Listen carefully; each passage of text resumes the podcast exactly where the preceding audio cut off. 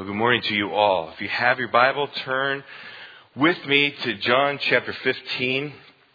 Now, today we are in John chapter 15.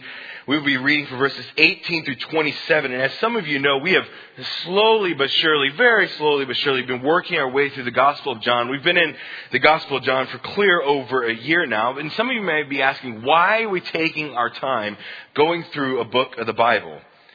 Well, you see so much more when you drive slow. So today we read John chapter 15 and we'll go from 18 through 27. And this is our relationship to the world.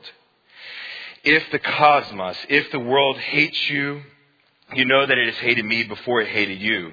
If you are of this world, the world would love its own, but because you are not of this world, but I chose you out of this world, because of this, the world hates you.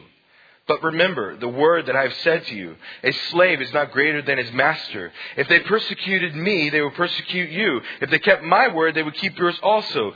But all these things they will do to you for my name's sake, because they do not know the one who sent me, my Father. Verse 22. If I had not come and spoken to them, they would not have sin. But now they have no excuse for their sin.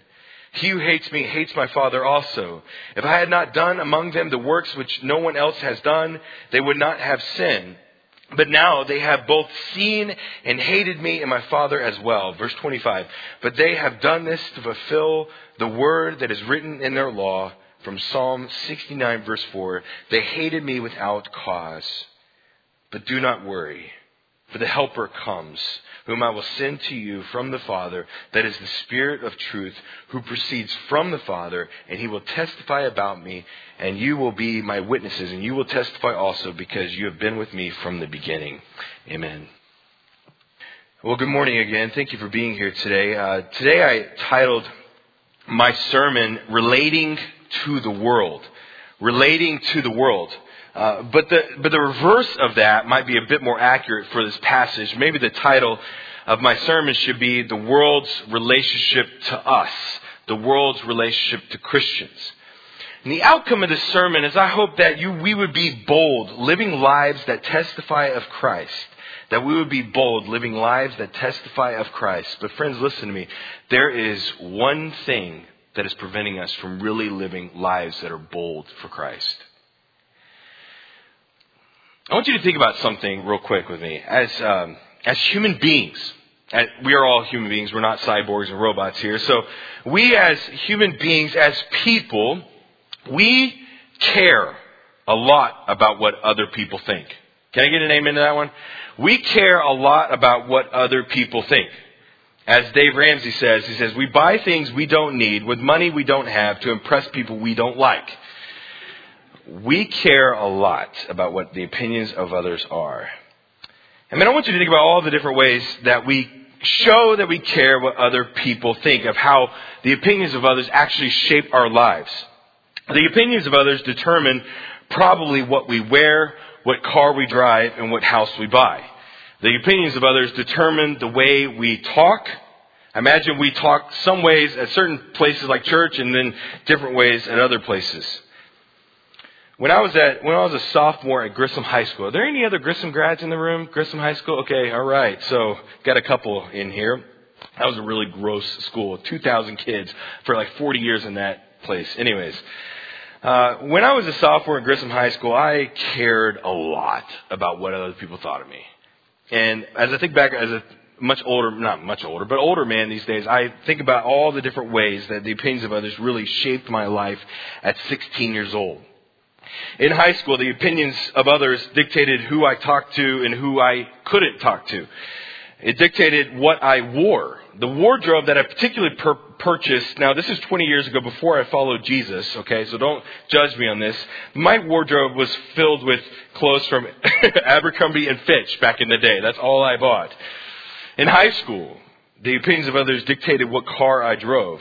My very first car looked awesome, but it was a hunk of junk. It was a 1991 blue Dodge Daytona hatchback. The opinions of others dictated how I treated my father.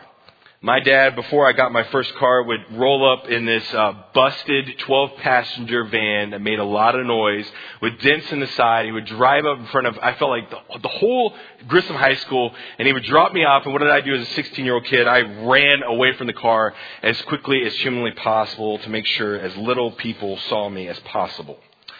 At 16 years old, the opinions of others caused me to walk about 10 feet in front of my dad at the grocery store. Anybody relate to that one?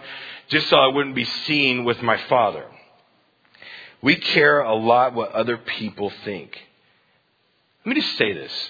As Christians, as believers in Jesus Christ, as those who have placed their faith in Him, as those that have been redeemed, who have been born again, listen, we care way too much about what other people think. Caring what other people think leads us as Christians to be a bit flimsy sometimes, to hide our faith, to shrink from sharing Jesus. I mean, I think about even myself, when I share the gospel one on one, what is, what is your experience like that in? So right before you share the gospel, that there's this little spark of fear. Why do we have that fear? Because we care what the other person thinks. And if you think about it, caring uh, what the other the opinions of other people infiltrates every area of our Christian lives. As Christians, we act, we buy, we say certain things to cause certain lost people in the world to look at us in a particular way. But as I look at John chapter 15 verse 18 through 27, the opinions of the world towards us are already determined that the scripture is clear what the world already thinks of us. That their inability to understand and embrace spiritual things causes them to look at us differently. We can't help it. That no matter what we do, you can appear a certain way, but if you're a true believer in Jesus Christ, the opinion of the world towards you is already set. So what is the opinion of the world towards us? If you notice in your text, that what the world sees us as is in John chapter 15, verses 18 through 25, and then how we should respond to their opinion is found in verses 26 through 27. So if you haven't turned already, turn to John chapter 15. I'm using the New American Standard Version in case you are curious. But as I was uh, studying this passage in John chapter 15, verses 18 through 27, as I read Jesus' speech to the disciples, there was an image that came to my mind. I kind of imagined Jesus being like Nick Saban at halftime. Maybe I just watched football yesterday. I don't know. But I imagine Nick Saban at halftime because in John chapter 15 verse 18 through 27 is kind of like Coach Jesus giving his disciples a halftime pep talk. What happens at halftime? What does the coach always do? He, he recaps the first half. He probably yells at them, right? Okay, but we're not going to go there this morning. But what else does he do? A coach sits down with his players and, and tells them what to expect in the second half and then what to do about it. That's what I see here. Jesus tells the disciples what to expect in the second half of their life and then what to do about it. Now, as we enter into the text in John chapter 15, where are we? Let us kind of quickly set the stage in the context of the passage. I do this every week. It's because repetition is theological glue, okay? Where are we in the overall picture of the Gospel of John? The Gospel of John breaks down into three main parts. If you're, I've shared this a bazillion times here. Is that even a word? I don't know. But I've shared this a lot of times. The Gospel of John breaks down into three main sections. You have eternity past in the prologue, John chapter 1 verse 1 through John chapter 1 verse 18. And then you have three years, John chapter 1 verse 19 through the end of John chapter 12. And then you have three weeks from John chapter 13 through the end of the book. So that is the overall structure of the Gospel of John. And what's the point? What is the point of the Gospel of John? Highlight this verse if you haven't already. John chapter 20 verse 31. Everything points to this one conclusion. This is the one thing that John wants us to know. It says this, but these things have been written so that you may believe that Jesus is the Christ, meaning the Messiah, the Son of God, and that believing you may have life in His name. The point John is trying to prove throughout the whole Gospel of John is John chapter 20, verse 31. He's trying to prove to his audience, he proves to us today that Jesus is not just some teacher, some prophet, some good person, but that Jesus is the Messiah, the anointed one, coming to fulfill all of the will of the Father from the Old Testament on, and that he is the Son of God, God himself. Everything points towards this one lens in the Gospel of John. And then where are we when we come to John chapter 15? Let's just kind of zoom in on that right now. John chapter 15 is in a section of scripture called the upper room discourse, and I won't talk about all of that. I've been visiting that over the last couple of weeks, so I won't belabor what the upper room discourse is all about. But I do want to point out to you in John chapter 15, I didn't notice this, but that's the beautiful part, beautiful part about the scripture is that as you study it, more and more things come to your mind. If you notice in John chapter 15, if you look at the three main sections, what are they? Jesus talks about our relationship to God in verses 1 through 11. He talks about our relationship to one another in 12 through 17 and our relationship to the world in verses 18 through 27. And what is our relationship to God? That we are to abide in Christ, then bear the fruit of love. What is our relationship to one another? That we are to love one another as Christ has loved you, becoming friends of God, philoi. And then this week, he talks about what is our relationship to the world. Now, we haven't even begun yet, so I'm kind of going from this all the way down into our text today. But what I want you to do before we really even dive in specifically to our passage, what I want you to do is I actually want to want you to look at the text with me. John chapter 15, verses 18 through 27. Now I'm just going to give you a tip real quick. Whenever I read the scripture, whenever I'm studying the passage for a sermon or for anything, what I do first is I just read the passage from beginning to end very slowly. And as I read the passage, like little, uh, like I said last week, little lightning bugs of facts and thoughts kind of start pinging off in my mind. And then what I do is I step back and I just look at the overall structure of the passage, how it has been woven together. What are the major pieces? If you look at John chapter 15, verse 18 through 27, what do you see? You see six different conditional statements. If the world hates you, you know that it has hated me before it hated you. And then in, again in verse 19, again in verse 22 and 24, you see this word if. But for the sake of simplicity, the first one is kind of the, the most important one. It's the header statement. It's the introductory statement in a paragraph. And then it is explained by verses 19 through 27. Now, let us begin. Okay, all that just to kind of set the stage. Notice verse 18. You have the first if. That is the main header statement. If the world hates you, then you know that it has also hated me before it hated you. Now there is a lot in this one verse, and I'm about to get all uh, TMI on you, too much information, because there's very something very significant going on in verse 18 that you can't see in English. Verse 18 is in a first class conditioned sentence, which is the assumption of truth for the sake of argument. And then the next if statements are the second class condition, are the assumption of the untruth for the sake of argument. What did I just say? Verse 18 is a first class condition. Jesus is assuming it to be true for the sake of argument. And then the rest of the ifs from the rest of the passage are the assumption of an untruth for the sake of argument. So notice verse 18 again. If the world hates you, He's assuming it to be true because it will be true.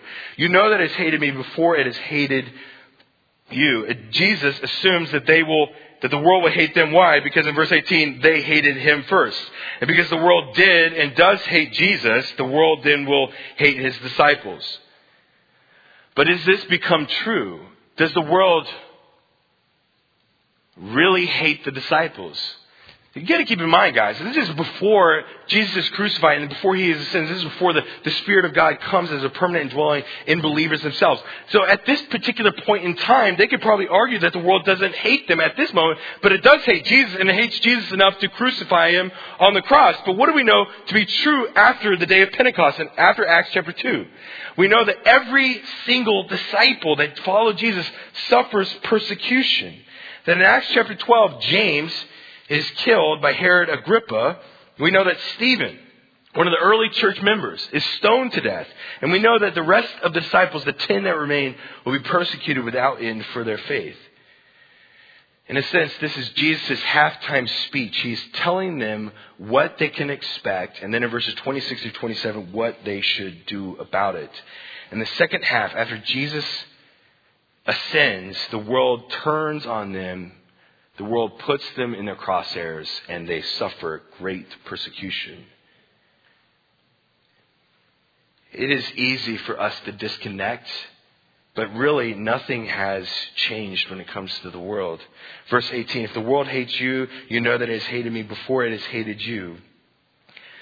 If you do not believe me that the world still has some kind of conflict with Christians, then allow me, just do a science experiment when you go home today. This is what I would like you to do. I would like you to go on Facebook, okay, which is, uh, anyways, I won't talk about that, uh, which is now metaverse, whatever that is, okay. Um, I want you to go on Facebook and I want you to actually post on Facebook and type up a morality, a, a truth that is according to God's Word. Just go on there and type that marriage is between a man and a woman.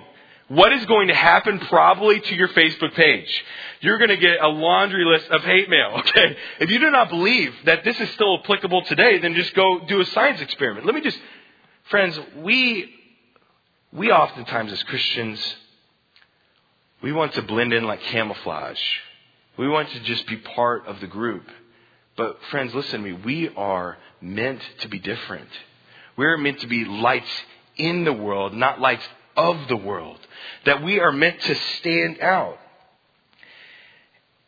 We are meant, in a sense, to have conflict with the world. That's what he says in John chapter 15, verse 18. And let me just say it this way if no one knows that you're a Christian outside of this room, then you might not be one. Because the very essence of being a Christian is different than the world.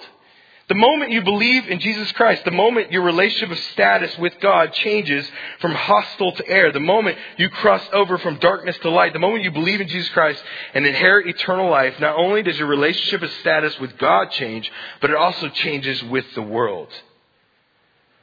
What is our relationship as Christians to the world? It is an antithetical relationship. It is antithetical. If you have your notes, that is the first blank. Now, this word, if you don't know what that word means, don't feel uh, lonely in that, um, because I, that word popped into my mind, and I really wasn't sure I knew it correctly. So I went to dictionary.com and I made sure I'm using that word correctly. Our relationship with the world is antithetical. What does that even mean? Antithetical means that we are direct, directly opposed or contrasted, mutually incompatible. That is our relationship to the world. We, are, we have an antithetical relationship with the world. Let's just be honest here. If you went on Facebook and you actually posted something to do with the scripture that is opposed to the morality and the structure of society, guess what's going to happen? You're going to get blown up. Amen? It's just the way it is. Which tells you what? That we have a different type of relationship with the world. They, let's just, can I just use it in 21st century terms? The world, if we really are honest and we really want to live like lights in the world, the world is going to think we're weird. Right? They're going to think we're, we fell off our rockers. Okay? They're going to think that we're strange. But it should be no surprise. We, we, we hide our faith behind a fear of, of the opinions of other people. But we're already different. We're already lights not in the world, but not of the world. We're already different. The world already has made up their minds towards how they see us. So don't hide. Be bold. And let's just be honest. The world itself is a bit strange.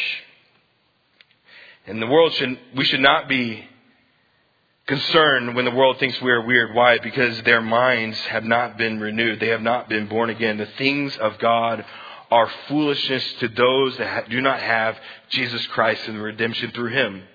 What does the scripture say? 1 Corinthians chapter 2 verse 14 says this, but a natural man does not accept the things of the Spirit of God, for they are foolishness to him, and he cannot understand them because they were spiritually apprised. Friends, we are lights in the world, but we are not lights of the world. John chapter 17 verse 15 says, I do not ask you to take them out of the world, but to keep them from the evil one. They are not of this world, even as I am not of this world. Our relationship with the world, if you're a believer in Jesus Christ, whether you want it to be or not, whether you hide it or not, your relationship to the world is antithetical. It is mutually opposed to one another. We are different. And that's okay. But I want you to look at verse 18 again. I'm going to spend a, I'm going to spend a lot of time just on this one verse because I want to define a term. We already talked about that as a first class condition, Jesus assumes it to be true for the sake of argument. But then I want you to notice the word world. We're going to kind of talk about that. Let's kind of define what Jesus means by the world. The, the, Greek word for world, say that three times fast. The Greek word for world is the Greek word cosmos. This is where we get the word cosmology, which is a study of the universe. The biblical word for cosmos can either mean the earth or the universe or sum of all created beings. It can mean the abode of men, the theater of history, the inhabited earth. But here, in my opinion, Jesus uses the word cosmos in verse 18 to describe everything that is darkened by sin. All those that are darkened by the fall of man who are not redeemed by faith in Jesus Christ. All those that are unredeemed by Jesus Christ will hate Christians. Why? Notice the rest of the text, verse 19. If you were of the world, the world would love its own. But because you are not of this world, but I chose you out of this world, because of this, the world hates you. These are all reasons why the world cannot, thinks we're weird. Verse 20, remember the word that I have said to you, a slave is not greater than his master. If they persecuted me, they will persecute you. If they kept my word, they will keep yours also. Why is our relationship to the world, world antithetical? Reason number one is because they hated Jesus, verse 18. And the reason number two is because we are not of this world, verse 19 that God chose us. Notice that there, the sovereignty of God. We won't talk about that. I'm not going to, y'all can ping me in the hallway about election or free will, but anyways. Um, but God chose us out of this world to be different. So the world can't stand us, thinks we're weird because of, because we're not of them.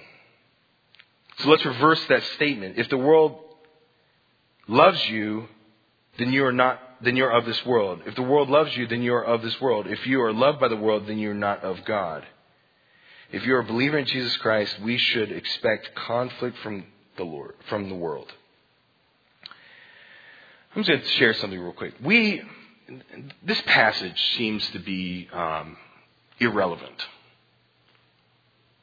It's irrelevant because we live in a free society. Okay, that we don't really experience persecution the way they would. But believe it or not, more Christians today are persecuted for their faith than at any other time in history. I saw a stat that one in eight Christians, 340 million Christians, are persecuted for their faith in just 2020, in just that one year. And over 5,000 people were martyred for their faith even today but let's just answer the question Does persecution actually exist? We kind of live in this bubble in America that we don't really have persecution the way the disciples did. So, does persecution really exist, first off, around the world? A few missions conferences ago, I'll just tell you a quick story. A few missions conferences ago, a missionary, I won't say his name just for the sake of confidentiality, but a missionary came here to Calvary Bible Church and he shared on a Sunday night kind of his story about his ministry. He was the director of a bunch of missionaries to the Middle East region. Okay, so this is only like two or three years ago. And he shared on a Sunday night that how in 2004 he had a group of about 100 missionaries, and then in 2008 he had about 50 missionaries, and then in 2012 he had about 20 missionaries. I thought that was a little weird. I thought maybe some missionaries got burned out and tired. Maybe they came home to relax and they just came off the field. I thought it was a little weird that you go from 100 missionaries in 2004, eight years later, you go to 20. So the next day we were at the Botanical Gardens and I went up to this man and I said, you know, why, you know, you shared last night, you know, why did, you know, why did your missionaries go from 100 to 20? He said because basically radical Islamists in the Middle East found out that these people were Christians they broke into their homes, killed them, and killed all of their family. Persecution, friends, still exists today. Verse 20 If they persecuted me, they will persecute you. But we live in a free culture. We live in a free, excuse me, free. Okay, I think it's, it's growing, but we're losing that by the day. But moving on, this is not politics time. Okay, but we live in a free culture. So, where do we as Americans experience persecution? I asked my wife that very question. She didn't know I was going to bring her up today. So, anyways, I asked my wife, who is my much better half, and I think all of you will agree with that. Uh, I asked my wife this week, where do we in America see persecution? Because the text is clear in verse 20 that if we're not of the world, that we will receive persecution. Where do we see it? And she said, piped up, she just said, well, first off, in universities, that any kind of Christian intolerance is criticized, intolerance in their mind. We receive persecution on Facebook. Just go post something there and just do a scientific experiment. We see persecution on YouTube. You know, I, I used to hate going on YouTube and listening to anything that made fun of Christianity or anything that made us look dumb or question our validity. But to be honest, those videos, as I watch them even now, they don't bother me anymore. Why? Because I realize, especially after going through the Gospel of John, I realize that the people in the world, that those who make those YouTube videos that criticize us, that think we're crazy because we believe in miracles, that those people, we should not be shocked that they believe this, that we're crazy. But they are the ones living in darkness. They're the ones that do not have the redeemed mind of Jesus Christ. They are not new creations. We should not be surprised when they think that we are nuts. But let's just be honest here. They are the ones that are nuts. Can I get an amen? They're the ones that are blind to the truth. They think that truth is relative. Truth, the very nature of truth isn't relative. It is objective. The world thinks that there is no God. I mean, that is insanity. Just look around you. They, they are nuts to think that we in and of ourselves have the ability to discern morality. Friends, if mankind has proven anything over its 5,000 or 10,000 year existence, it is that we are completely and totally broken, incapable of morality outside of Christ Himself. Let us not fear persecution. Let us not fear those YouTube videos that, that, that are posted that make us look weird. We should expect it. Matter of fact, they are strange.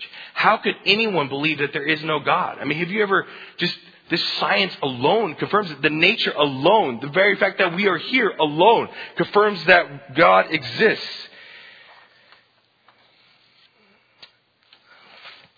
Let us not be afraid. We as Christians, we want to blend in, but we must stand out. We as Christians often have more fear of the world than we do of fear of God. We as Christians often care what other people think, but there is really only one opinion that really matters. We have it pretty good right now as Christians in America, we really do. But I see the persecution towards Bible believing Christians only growing as our culture sails further and further away from the truth. If you live a life that is pleasing to God, the snipers of the world will soon place you in their crosshairs. And Coach Jesus in John chapter 15, verses 18 through 27, what is he doing? He's telling us to expect persecution. He's telling us to expect that if the world hated him, they will hate us because we are not of this world. Why is our relationship with the world antithetical? Number one, they hated Jesus. Number two, that we are not of this world. And then notice reason number three in verse 21. But all these things they will do to you for my name's sake because they do not know the one who sent me. Why is our relationship the way it is? Because he says in verse 21 that they do not know the Father. But then notice, let's keep going. In verse 22 to 25, why else is our relationship with the world one of mutual incompatibility? If I had not come, verse 22, if I had not come and spoken to them, they would not have sin. But now they have no excuse for their sin. He who hates me hates my Father also. If I had not done among them the works which, I, which no one else did, they would not have sinned. But now they both see and hate me and my Father as well. But they have done this to fulfill the word that is written in their law. Notice all caps here the end of verse 25. They hated me without cause. That last phrase is from Psalm 69 verse 4. Why else do they reject us and Christ? Reason number four, it says in verse 25, is that it is to fulfill God's will. God allowed hatred, is what he's saying, towards the Son and towards us so that His will would be fulfilled, that His perfect Son would be hung on a tree to die for the sins of the world. And then reason number five is the reason they reject Christ and us, the reason we have mutual incompatibility is reason number five in verses 22 through 24, that their sin is exposed. If they had not come and spoken to them, they would not have sinned, but now they have no excuse for their sin. Let me say it this way. The holiness of Christ exposed the blackness of sin. The purity of Christ revealed the depravity of man. The perfection of Christ showed their imperfections, and they hated him for it.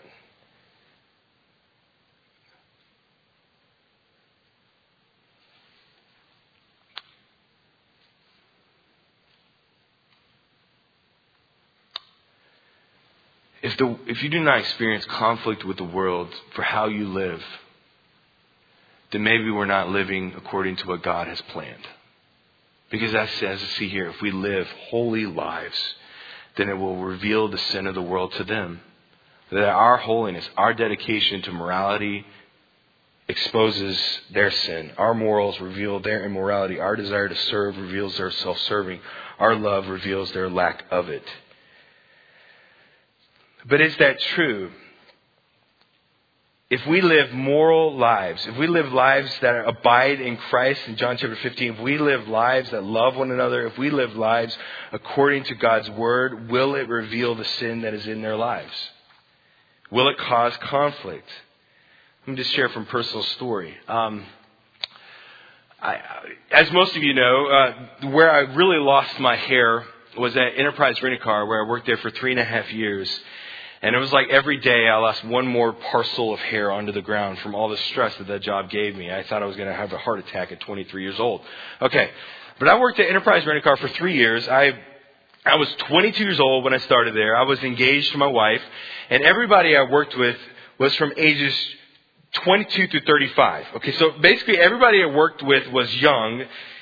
And guess what they talk about? They, this, there is no standard of morality in this place. It is the world right? So w- every Monday morning they would come in and what would they talk about? They would talk about their escapades from the weekend before. And here I am, this weirdo, okay? I'm like this guy that really does care about how I live. That I'm a light in the world, but I'm a light of the world. And I remember telling them, this is when I was engaged, I remember just telling them how we wanted to live pure lives and we wanted to get married just with purity. And they looked at me I remember it was like this group of us. And they were all talking about their crazy stories. And I just said, yeah, man, I'm, I just want to preserve myself for marriage. And, and then they went, they talked to themselves over here. When we live moral lives, when we live according to the scripture, they will think we are strange. And guess what happened as a consequence of that conversation? They never talked to me about their weekend escapades ever again, okay? Why? Because they realized that there's something going on with that guy. There's some kind of morality that he has that I don't have. But it was interesting. I'll never forget it, man. There was like this group of like I don't know, eight to ten people talking about their weekend, and I just said that, and uh, that I wanted to live pure life, and all of them kind of ran for me, but there was this one guy that came up to me and just shook my hand out of respect for our decision. The world will think we are strange. The world won't understand our resistance to the sin and flesh, and that is okay. The world will think that we are crazy for not embracing sin and the standards of the world, but that is okay. Friends, we are designed, we are purposed to be different. We are purposed to stand out. And when we stand out, we will receive the persecution that is in the world. John chapter, or Matthew chapter 5 says this You are the light of the world, a city set on a hill that cannot be hidden. Nor does anyone light a lamp and put it under a basket, but on a lampstand, and it gives light to all those who are in the house. Let your light shine before men in such a way that they may see your good works and glorify your Father who is in heaven. We are meant to be lights in the world, a city set on the hill. They're meant to look at our good deeds, our moral living, our desire to live according to the Scripture, and it meant to stand out and present the truth of Scripture to them. Why is our relationship with the world, world antithetical? They hated Jesus. We are not of this world. They do not know God. It fulfills God's will, and their sin is exposed. So imagine with me if you're a disciple up in the upper room at this exact moment, what are you probably thinking? That the moment you exit stage left, the moment that Jesus dies, that you're going to experience persecution, you're going to experience conflict, you're going to experience uh, friction with the world. But what I love about Coach Jesus, okay, I'll say it that way, hopefully it's not blasphemous, but uh, Coach Nick Saban, okay, Jesus at this exact moment tells them what to expect in verse 18 through 25, and then he tells them what to do about it. Verse 26. When the Helper comes, who I will send to you from the Father, that is the Spirit of truth who proceeds from the Father, he will testify about me and will testify also because you have been with me from the beginning. I want to reread that. When the Helper comes, whom I will send to you from the Father, that is the Spirit of truth who proceeds from the Father, he will testify about me. And so you will then boldly testify also because you have been with me from the beginning. Who is the helper that we see in verse 26? What do they, what should they do about the friction that they're going to experience from the world? They should be dependent upon the Spirit of God. The helper in verse 26 is the Spirit of truth. That word helper there is the Greek word paraclete, which literally means a come alongsider. So the Spirit of God that God sent to us, comes alongside us to help us do what? And you will testify also because you have been with me from the beginning. That word testify is where we get the word martyr. The Holy Spirit will come to give us strength so that we will testify in the face of persecution. So within the context of John chapter 13 through 17, what does the Holy Spirit do for us? It teaches us, it helps us remember truth, John chapter 14, and helps us testify to the truth, it helps us be bold to it. Friends, we should expect conflict with the world. This is the truth. And if we aren't experiencing conflict with the truth or with the world, then are we living lives that are different? But in, in the same time that we will experience conflict with the world because of our moral living, because of Jesus Christ, because we are no longer of this world, what should we do? We should be dependent upon the Spirit.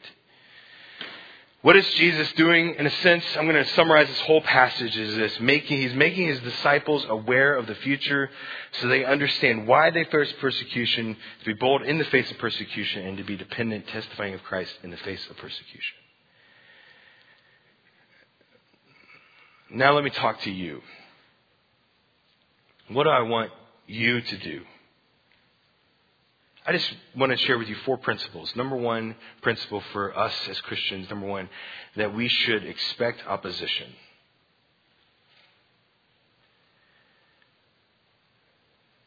Friends, when the opinions of others matter more to us than the opinion of God, then we are in trouble. We should live lives that are considered by the world's standards a little bit weird. Why?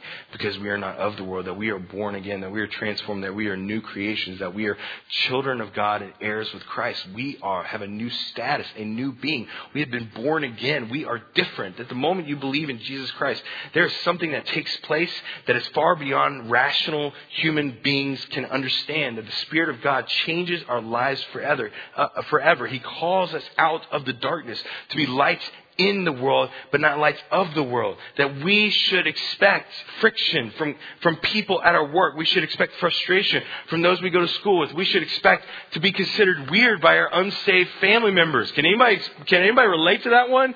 I'm sure some of your family members in this room, if you're a born again Christian and they are not, they probably thought, think that you have fallen off your rocker. And that's okay. Don't hide. Be different. You are lights. You're meant to stand out. You're meant to have conflict. You're meant to have that. Don't hide. Don't blend. Be different. So number one is to expect opposition. Number two is to be different. That we don't hide behind uh, the, the opinions of other people, but we live lives that are righteous and holy. Principle number three to living life in a hostile world is that we should be daring. As I've already mentioned, the Spirit of God in John chapter 15, verses 26 through 27, gives us the ability, comes alongside us, gives us the ability to testify, to be martyrs, to testify about the gospel of Jesus Christ in the face of persecution. And then principle number four, to living a life in a hostile world is that we should be dependent. That through the blood of Jesus Christ, not only are we saved, but we have the permanent indwelling of the Holy Spirit. And I believe that we kind of do this thing in churches. We have this elevation of Jesus Christ as our Savior. We kind of have this as the Father, and then we kind of have this as the Spirit. Because we really don't understand it. But we should be dependent upon the Spirit. If you are dependent upon the Spirit, what should we do? The Spirit teaches us all things. He helps us remember truth, and He helps us be bold in the face of persecution. So what I want, what should we do in our antithetical relationship to God? We should expect opposition, be different, be daring, and be dependent. Before I close, I share this every Sunday morning, and I still have some time left, so I'm going to do this. I do not know if this is the last time that you will ever come to Calvary Bible Church, which is why I share the gospel every Sunday morning. And if it has become old news to you, then I'm sorry, but I'm going to do it anyways. Romans chapter 3, this is the process of the gospel. For all have sinned and fall short of the glory of God, being justified, being meaning to be declared innocent as a gift by his grace through the redemption which is in Christ Jesus, whom God displayed publicly as a satisfaction in his blood through faith. This was to demonstrate his righteousness because in the forbearance of God he passed over our sins previously, currently, and forever committed. What did I just say? That you and I are sinners. Amen? That we make mistakes that we are imperfect and that we cannot earn our way into the presence of a perfect God. So that's why God, the Father, sent His Son to be the satisfaction, to be the payment of our sin. That if we would believe in Jesus Christ, if we would trust in Him, if that we, we would believe in Him as Lord and Savior, that we would be changed, that we would be born again, that we would be called out of darkness into light, that we would uh, become children of God, heirs of Christ. That, if you have at one time or another thought that you believed in Jesus Christ, but you had no life change, you are not a believer in Jesus Christ. Can I say that again? If you, at one particular time, believed in Jesus Christ, but there was no change in your life, then you are not a believer in Jesus Christ. Because you are different now. If you have never surrendered your life to the Lord Jesus Christ, then believe in him and you shall be saved. John 3:16 says this, "For God so loved the world that he gave his one and only son that whosoever believeth in him shall not perish but have everlasting life." Trust in the Lord. Believe and be changed. Pray with me. Heavenly Father, um, today was a little bit different of a talk. It's not one that we really like to hear about the persecution and the the view of the world towards us, but Lord, we should be aware of it. We should understand why and how. Why the world looks at us differently and how we should respond to it. Lord, I pray that we would be bold, living lives that testify of Christ. Lord, that we would not hide behind the opinions of other people, that we would have more fear of you than we do of the world. Lord, I pray that we would just live holy and righteous lives, lives that are different, lives that are changed, lives that are born again. And Lord, thank you for Calvary Bible Church. I do pray for all those that are sick. There are a lot of people out today, just with COVID and various illnesses. Lord, I just pray for protection from them. Give them encouragement in this time. Give them comfort. I thank you for this church. Man, I, I love this church. It is my church. I've been here for almost 30 years. Lord, thank you for our devotion to you and your word. And I just pray that we would be bold and, and live lives that are glorifying to you in all we do. We lift this up to you in Jesus' name. Amen.